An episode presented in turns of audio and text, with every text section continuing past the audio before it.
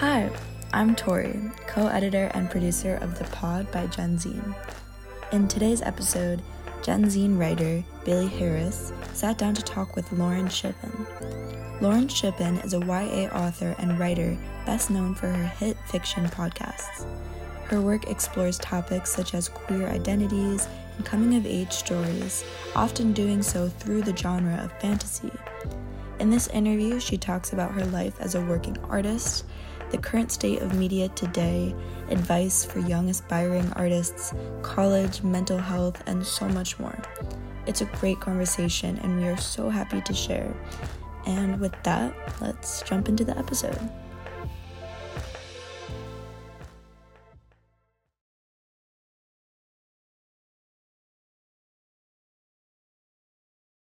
Hi, I am Lauren Shippen. Um, my pronouns are she, her, and I am a fiction podcaster and author. Um, most known for my fiction podcast, The Bright Sessions, which is about people with supernatural abilities in therapy, and three YA novels that I wrote within that universe. Um, but I've written now probably, I don't know, eight or nine fiction podcasts. So that's kind of my main main space, and I'm just so excited to be here. As you mentioned, you have written several books. Your most recent book, Some Faraway Place, just came out this month. Congratulations. Thank you. You act, you sing, you write, you create amazing podcasts, but for younger creatives, it can sometimes be daunting to try to pursue all of their artistic aspirations. What have you found to be helpful when trying to express yourself in all of these ways?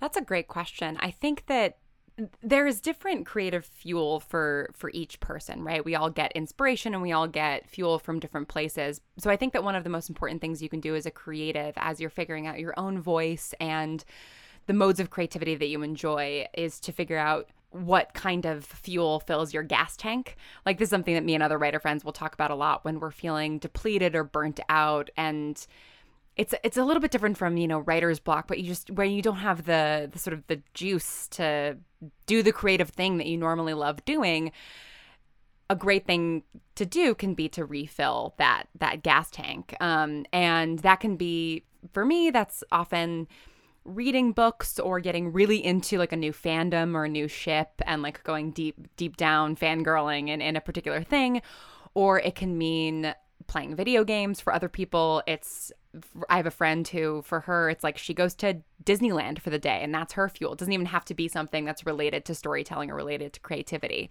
But I think finding those things that kind of kickstart your brain um, is, is super important and, and recognizing the moments when you need that fuel.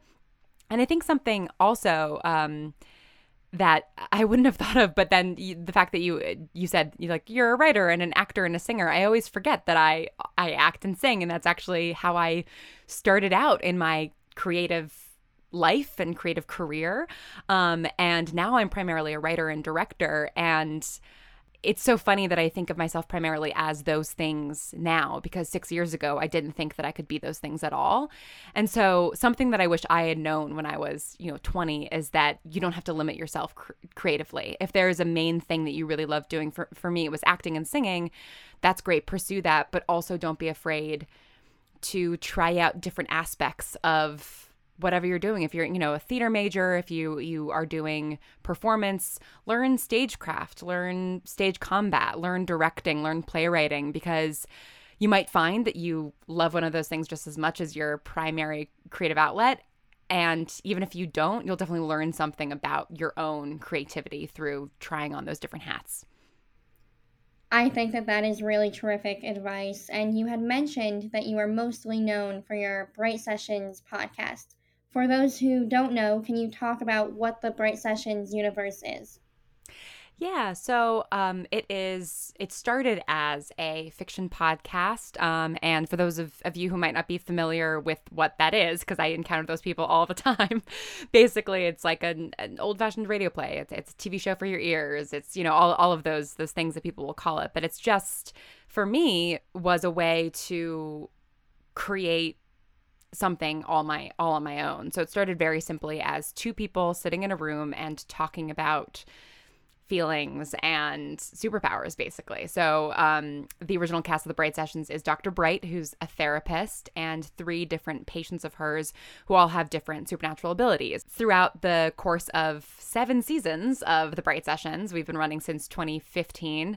Uh, the world expands. We meet more atypicals. That's what they're called in this universe. This, these people with abilities and uh, encounter a lot of new abilities, encounter, you know, the sketchy government organization that studies these people, and, and it gets a sort of into a bigger mystery. And as part of that universe, I also wrote three young adult novels that each follow a different atypical as they grow into their power and their relationships and uh, sort of learn how to live with these unique abilities. And it's really not a you know, superhero show. Like, even though these people have supernatural abilities, it's very much about emotions and about the the struggles of living with something that makes you different and the strengths that you can actually find within that and it's really more of a character study and relationship study um, but through the lens of this sci-fi world so you mentioned that yeah the bright sessions really is more of a character study um, and it covers timely subjects such as mental health and LGBTQ plus identities and relationships, self love, human morality. Um, but as you said, it is in itself a science fiction podcast. Um, what was your inspiration behind tackling such relevant topics in a more artistic or stylistic way?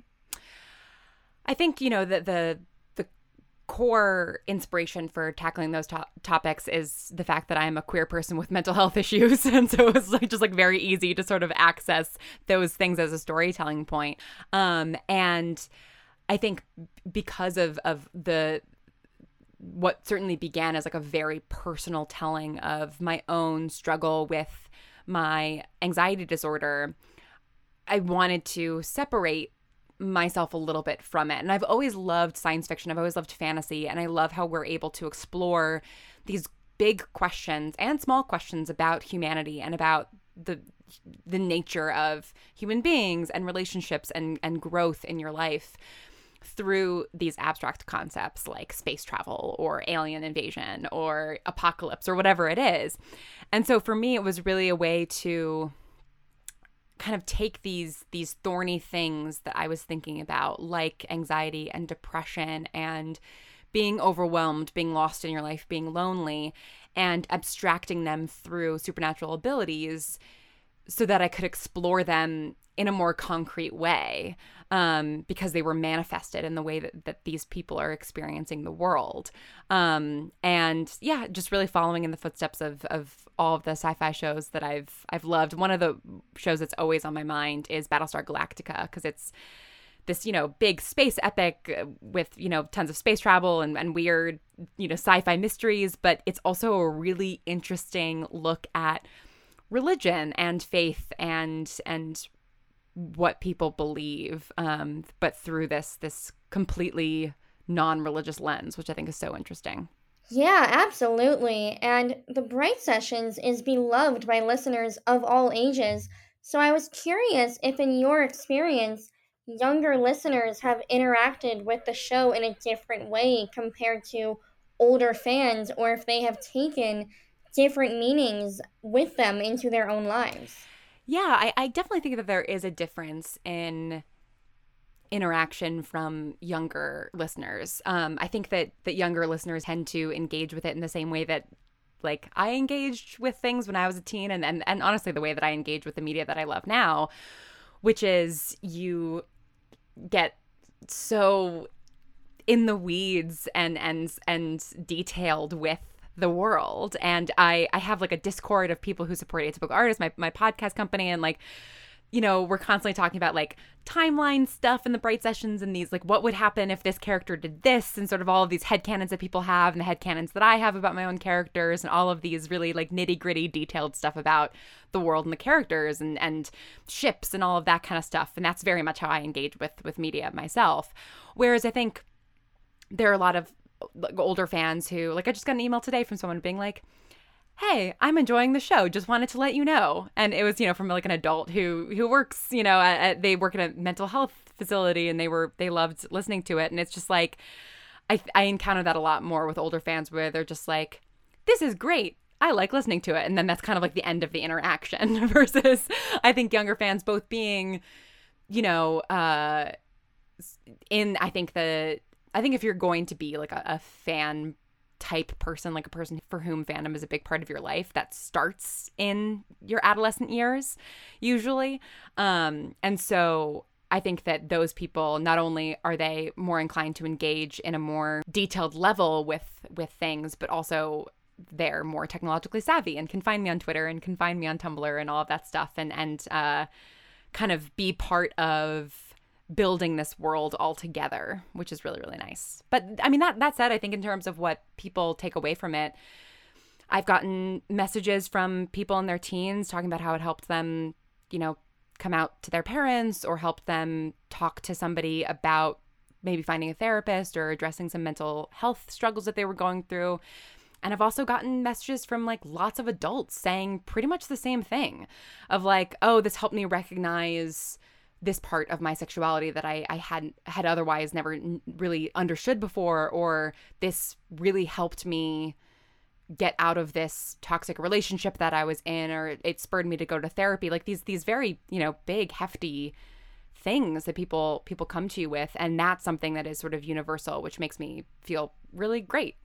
I really am happy that people have been able to find meaning and um, belonging in in the bright sessions i would say that that is very much true based on what i have seen online um, to come on over a little bit you created the college tapes which is a spin-off show for beloved high school characters caleb and adam which conveys very raw moments of growing older and finding yourself during a time when everyone around you seems to have things figured out.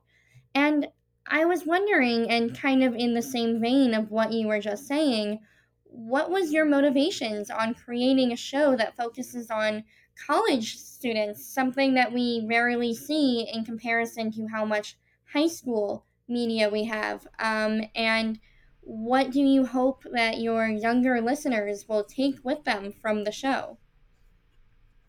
Yeah, I mean, I, I will say that the motivation for it really just came from a place of of loving Caleb and Adam so much and wanting to continue their story. Um, we first released the college tapes on the, the platform that sponsored it, Luminary, last year, and uh, now it's being released widely on our main feed and, and will wrap up in the next couple of weeks.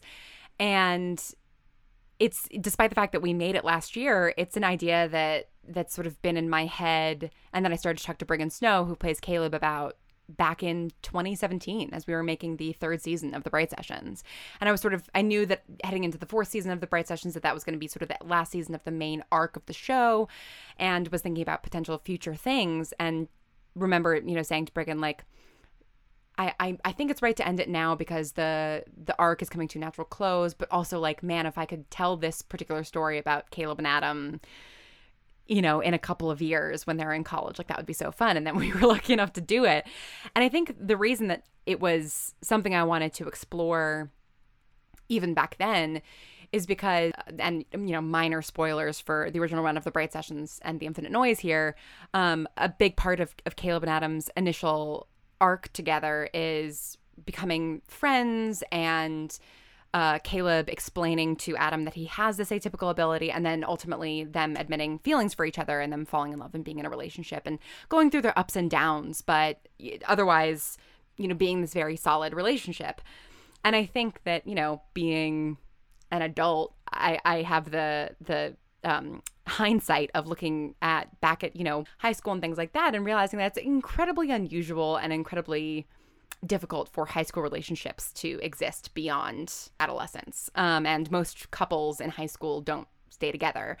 But caleb and adam are two characters that i really like having together. And so I, I was sort of curious to explore what where would they be after they go to different colleges? Because i know that they're going to go to different colleges and what would that do to them? And then also both of them end the series in sort of a really solid place in a place that's very emotionally mature and very um, secure for 17 18 year olds and i remember sort of feeling that way when i was 17 or 18 and going to college and being like okay yes i I know the path that I'm on and I, I know what the next four years are going to look like, sort of, and, and things feel good and, and secure.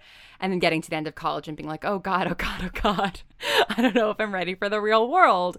And so I, I thought it would be interesting to explore these two characters who, who, had worked really hard for their stability to be put on the back foot a little bit and be in different places of, of stability in college and what it would look like for them to be a little bit more mature, a little bit older, and to find that stability again.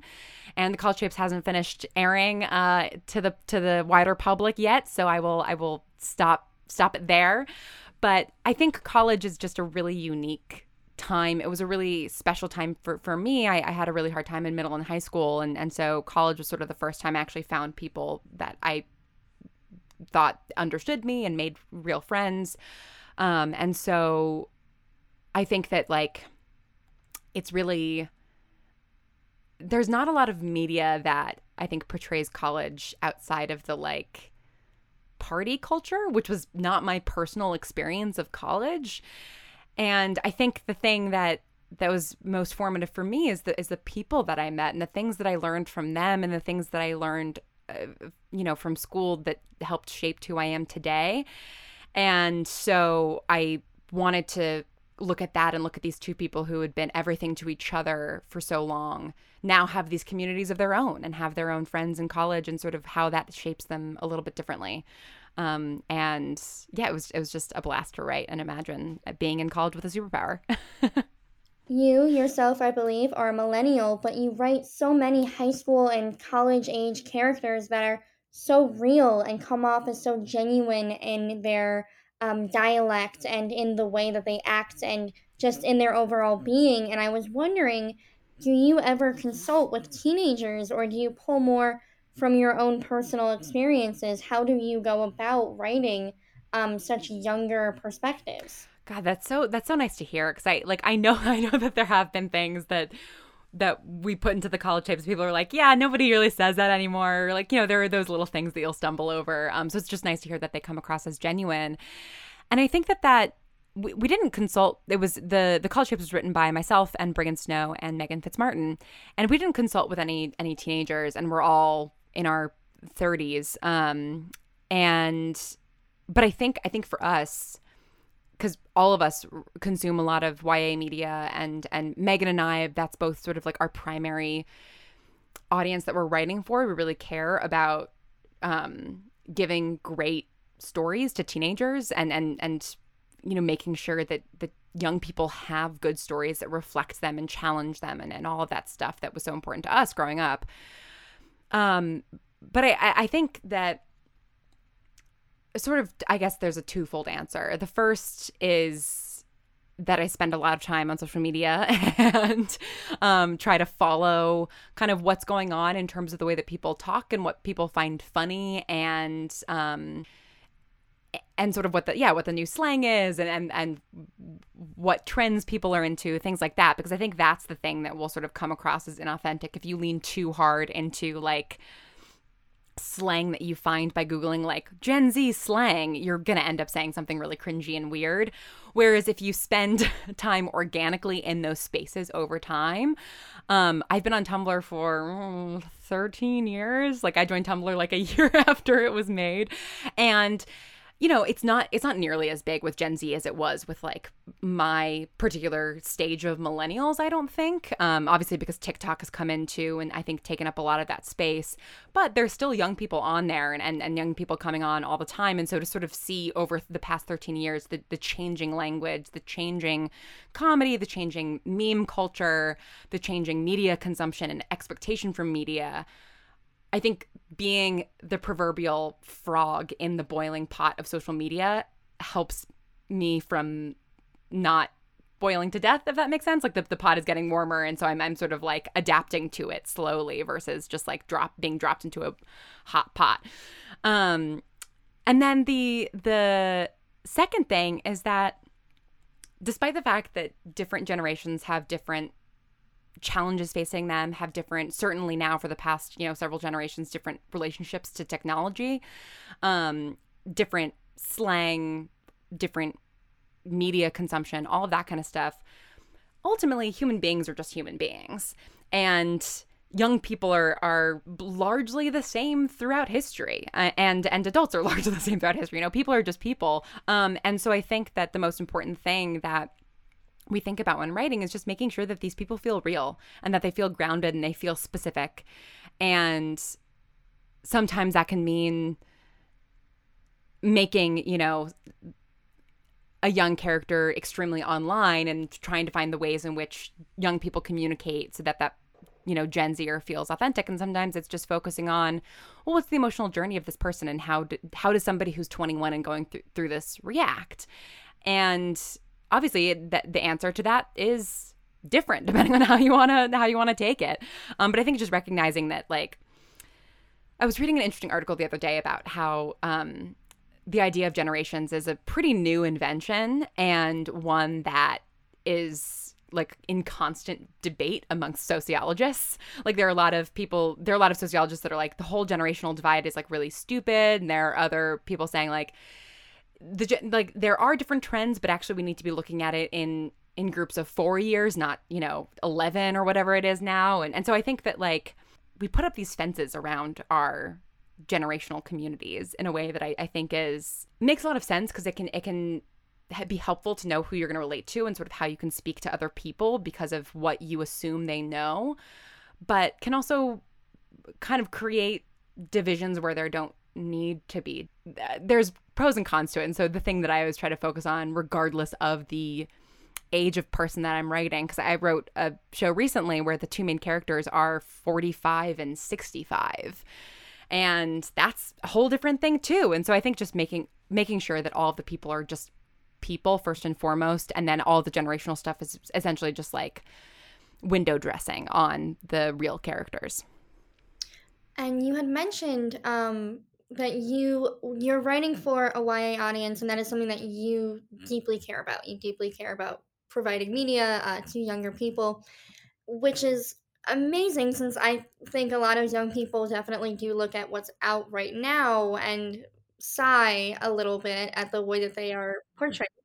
Um, has that always been something that you have known you've been wanting to do? Is you mentioned that like growing up, that was something that meant a lot to you. Um, I'm curious to know just in general what media for young people has meant to you in your life and uh, why that is something that you care so deeply about now.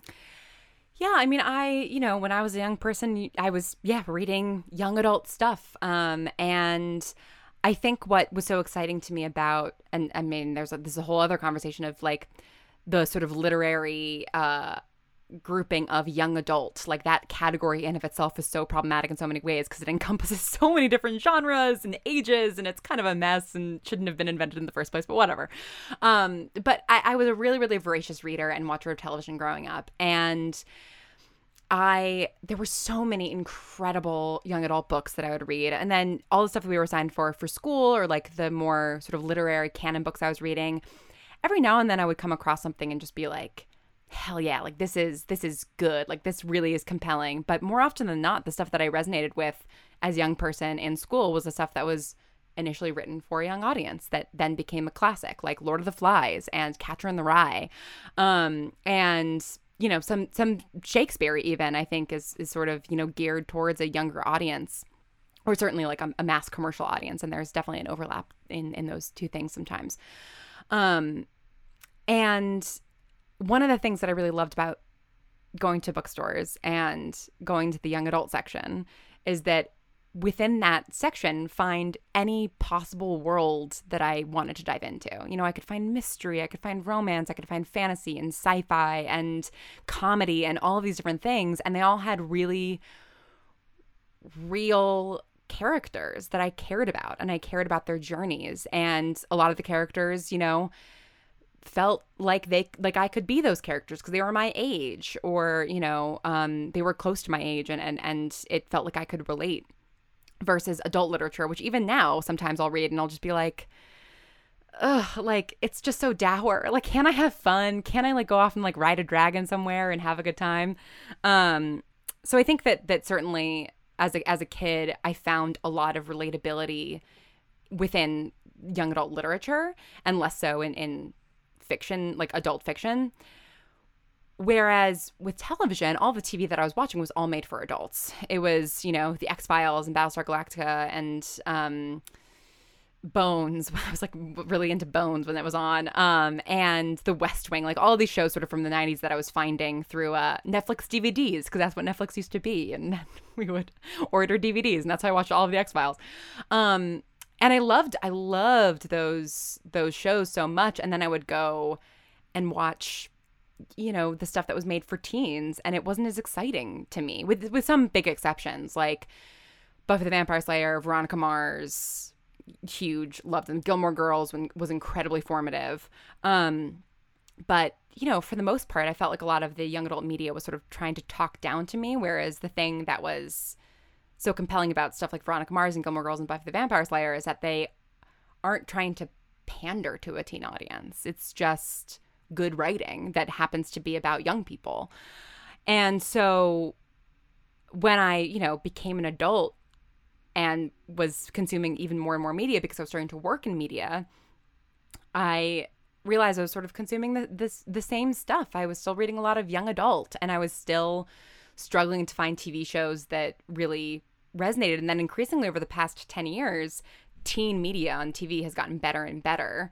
Um, and like one of my favorite shows now is Sex Education on Netflix. I think it's a brilliantly written show that does so much good work and has amazing performances and it's and it's all about teens, but also the the adult characters you really care about. And that's something that I really would love to see more of in teen media is having adult characters that you really care about because I remember growing up it's like the adult characters are just like the parents and you barely ever see them and you don't care. And I think that having adult characters that you care about and that have relationships with their kids or you know their nieces and nephews or their students or whatever is is a really really wonderful thing. I don't know if that answered your question at all. It did. It did. Okay. Um looking at your work as a whole there is a lot of representation in your work. And i was curious how do you go about writing characters with identities that are different than yours in a way that is authentic and true. Yeah i mean this is this is probably the thing that takes up the most mental space in my head um, around writing because it's it's incredibly important and incredibly hard and like i would never claim that i've done a perfect job or that there isn't lots and lots of room to grow. And i think you know part of the conversation with this stuff for me is also uh, and sort of increasingly publicly hostile environment to trying around representation. There's a lot of of it must be perfect or we don't want it that I see from from folks consuming media and and and that's not something that necessarily I've encountered as a reaction to, to my work. Um but I think that I've had lots of conversations with lots of other writers around the the you know the fear of yeah trying to put in a character that has an identity different than yours and maybe fumbling and maybe it's not perfect and then the entire work basically being thrown out of the window because you didn't you you know didn't do that thing perfectly. And so when i say it takes up a lot of like mental space like a lot of that is is is deep deep anxiety around doing it wrong um and trying to navigate like I think the very valid and very justified desire from audiences. And, and this I think is is not even attached to like age group. I, am seeing this in plenty of peers and things like that. Um people wanting good representation and also the fear that nobody's going to give you grace or room to make a mistake and then improve because you know there's sort of just a more direct line from audiences to creators now in a way that's wonderful but also can be very scary as a creator sometimes. Um so I'm yeah, I'm constantly thinking about it and constantly wondering what I can say in in my characters and what I can't say in my characters and where it's appropriate for me to represent a particular experience and where it's not. And I think the the most important part of that is obviously ideally getting people involved who have that experience, especially if part of the conversation is going to be around that experience. You know, for one of the Bright Sessions bonus episodes about a um, non binary shapeshifter, it was really important to me that the writer of that episode be non-binary because the entire episode is is about that person's identity. And so, you know, I got one of my friends who's a non-binary, incredible writer to write that episode. Um, and they actually ended up acting in it as well because they just did like they were just such so perfect for the role that they had written. Um, and and I think that you know, like, it would never be my place to tell an experience about being a you know a, a a black woman in America. Like that's not that's not my place to say. I would never I would never try to tell that story. But I still want to make sure that my works include black women, right? Like I want to make sure that I'm that there are characters there who are different from me. And so I think, you know, the first step is figuring out like, okay, well, I want to make sure that this person's experience is authentic, but also it's not going to be about their experience as this identity necessarily. Like that's not going to be the main focus of the work because that's not my story to tell. And then, of course, you know, ideally, you get, if, if you do want to tell the story, have that be a part of their character, you get a writer of that identity to to be part of that but budgetarily that's not always possible because i i also like will never ask a person of a marginalized identity to write something and then not pay them. Like that's the worst thing you could do. Um so you know sometimes when it comes to budgets it's like i only have the budget to make the show and that means i'm writing it for free and i'm the only writer who can be there because i'm doing it for free. Um but even in those situations or in situations where like you know time like there is a budget but the timeline is such that you know i have to write it in a month or whatever. Getting sensitivity readers is like you know in- incredibly important. Like i've had sensitive sensitivity readers on all of my books. Um, and i wrote a podcast called bridgewater uh, um, that came out a couple of months ago that has the lead characters um, are are not native american but it it talks a lot about um, it's about the Bridgewater Triangle, which is this place in Massachusetts where there's lots of spooky stuff that happens. And a big piece of that region's history is the Wampanoag um, people and their legends. And so it was really important to me that we have, you know, a, a native sensitivity reader to read through all of the scripts and make sure that the in the conversations in which we were talking about the folklore or in, in moments in which there are Wampanoag characters that, that that was being represented well, even if I was the sole writer on the project. And um, yeah, I don't I don't have a perfect answer for it, but I think you know doing as much reading as you can, reading stories from people's perspectives, making sure that you're consulting with people when you have the budget um, who have those identities and are professional sensitivity readers or professional writers is incredibly important. And then I think also ensuring that when you're including identities that are not your own, that you're not then trying to claim a narrative around living as that identity when you are not that identity if that makes sense. Like i think i think it's important to I think it's incredibly important, and I think it's our job as storytellers to in- include as many perspectives and as many identities as we can in a story. But we also have to know where our limitations are, and you know, making sure to include those voices without speaking for them. I guess is the way that I would I would put that. So, speaking about being an artist and finding difficulty in writing, a lot of young creatives may be looking ahead and thinking, wow, I'm trying to pursue a full time career in art, and they may feel overwhelmed. I'm wondering what is the most challenging but also rewarding part of being a full time artist in your experience? Definitely the most challenging is just paying the bills, you know? Like that's just the most challenging of, of being an adult at all. And I'm really, really fortunate to get to pay my bills from creative work full time. Like that's something that that has been the case for the past 3 years and I'm incredibly fortunate. Um, but the time that preceded that was a lot of doing creative work and, you know, holding down part-time jobs to pay the bills while I did the creative work on the side. And I think the thing that I didn't anticipate that's a challenge now is like, okay, I'm a full-time writer, I'm a full-time, you know, writer, director, producer, whatever. So surely I can sort of, you know, sit back and work hard and create like a workflow for myself and, and a budget for myself that makes sense. When in reality, it's like, no, like I'm still, you know, running into those periods where it's like, oh my God, wait, what am I doing six months from now? Am I going to have rent in the next, in the last half of 2022? Like I've got to make sure to line up a job now, but then also it can't overlap with this job that I have right now. You know, like trying to sort of piece those things together is really hard.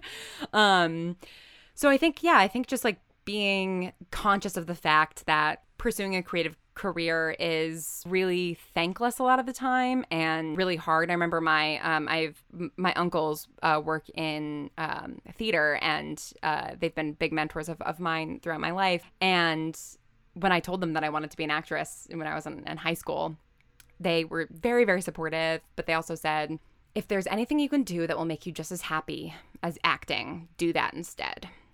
Because basically, you you have to it has to be the thing that you need to do because otherwise like you're not going to have a work life balance necessarily for quite some time um, and that's really hard and your your work becomes your life and your work collaborators become your friends and that's sort of the whole thing. But that's also one of the wonderful things about it. Like i, I think the, the one of the huge benefits of the career that i've had is that I have made some incredible friends through the the people that I've I've cast in the Bright Sessions, through writers I've met, through other podcasters. I met my my partner through podcasting. Like it's been an incredible community to be a part of. And it's something that I never would have had access to had I not dedicated myself to pursuing it creatively. And I think, you know, the other side of that too is the community of of listeners and readers that that I've I've gained over the years that make make it all feel worthwhile. You know, it, it's it's always a wonderful thing when like you know someone you love reads your thing or listens to your thing and is like, oh my god, it's so good. I'm so proud of you, and and that's really nice. But it's it's weirdly like never as nice as hearing from a complete stranger that the thing you made meant something to them. Like there's something about hearing from a stranger that you made an impact that just makes you feel like the world is just that much smaller and that much cozier in a way that like I've not been able to access through any other means. And so I think that that's one of the huge benefits of of creating is just the the community that you get from it. For our last question, I was wondering is there a piece of advice you would like to give young people, especially young creatives, that you feel is important to know and would like to impart with them as the interview comes to a close? Yeah, one one of the things that I encountered, I lived in LA for for eight years, um, moved there right after I graduated college, and Hollywood has a very like sort of strict way of being. Like this is the way that you structure a TV script, and this is the way that you produce it, and this is the way that you break into television, and this is the way that you you know, pitch to film festivals and this is the way you audition and all of this kind of stuff of like, this is how we've done it and this is how we're going to continue to do it. And of course, that's completely collapsed over the past 10 years. Like, streaming broke that. And I think that part of why there's a lot of like growing pains in traditional media right now is because this way of doing things has sort of imploded and there are a lot of people who are having to learn new ways of doing things a lot of people who are being exploited because those same structures are not being applied to the new stuff you know it's sort of this weird tension of like it's good for us to break the old modes of doing things but wait a second actually like the the labor movements that happened in early Hollywood are important and we should be paying people and and so like let's keep that structure but not throw out maybe like the storytelling structures or like the way in which we go through these processes. So it, it, I think that like that's something that I certainly I sort of entered the LA entertainment machine at a time when that was starting to collapse, but there was still like a very prescriptive way of doing things. And I think one of the the best choices I made was to step outside of that thing entirely and say, I'm just going to make a fiction podcast because nobody knows what's going on over here yet. Um, and Welcome to Night is cool and weird. And I think I could do something maybe a little bit like that. And, and let's just try it because nobody can tell me no. And I think that that's, and you know, now, six years later, there are thoughts about how you make a fiction podcast. And there's ways of doing you know there's sort of all of these these modes that are being applied to how to make a fiction podcast. And so i guess my advice to people is like not no screw that. Like I, I think that if you if you have a way of telling a story through whatever means excites you most whether it's a podcast whether it's you know, posting chapters of a book on a website, whether it's self publishing through Amazon, whether it's making a, a whole, you know, TV series through TikTok. Like, don't let anybody, especially if you go into sort of traditional entertainment career after after college like don't let anybody tell you that like oh actually you can't do it that way. Because chances are they're completely wrong and you're gonna start off you know some new cool trend in storytelling and break something open that's going to be really exciting for everybody. And so don't be afraid to sort of i hate the uh the Silicon Valley axiom of move fast and break things because I think as we've seen with tech that was like a very very bad principle to uh, to apply to making startups because that's how we get you know democracy ruining Facebook because they just moved fast and they broke a lot of stuff. But I think when it comes to mo- modes of storytelling, that's actually pretty good. Like you don't have to move fast. You don't have to be the first one out of the gate to do something. I was not the first person to make a fiction podcast by any means, but yeah, break stuff, break the conventions, you know, simplify stuff, complicate stuff, just follow your storytelling instincts and you know, take notes from trusted people that you're that whatever you're trying to communicate is coming through. Like this is not like a ignore everything that everybody tells you. That's that's not what i'm trying to say because i think that notes can be incredibly beneficial.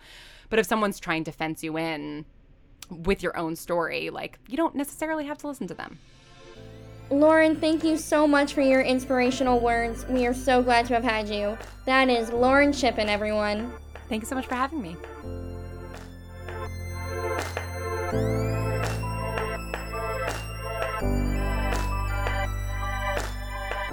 Thank you so much to Lauren and Bailey for contributing their voices to the pod, and thank you for listening.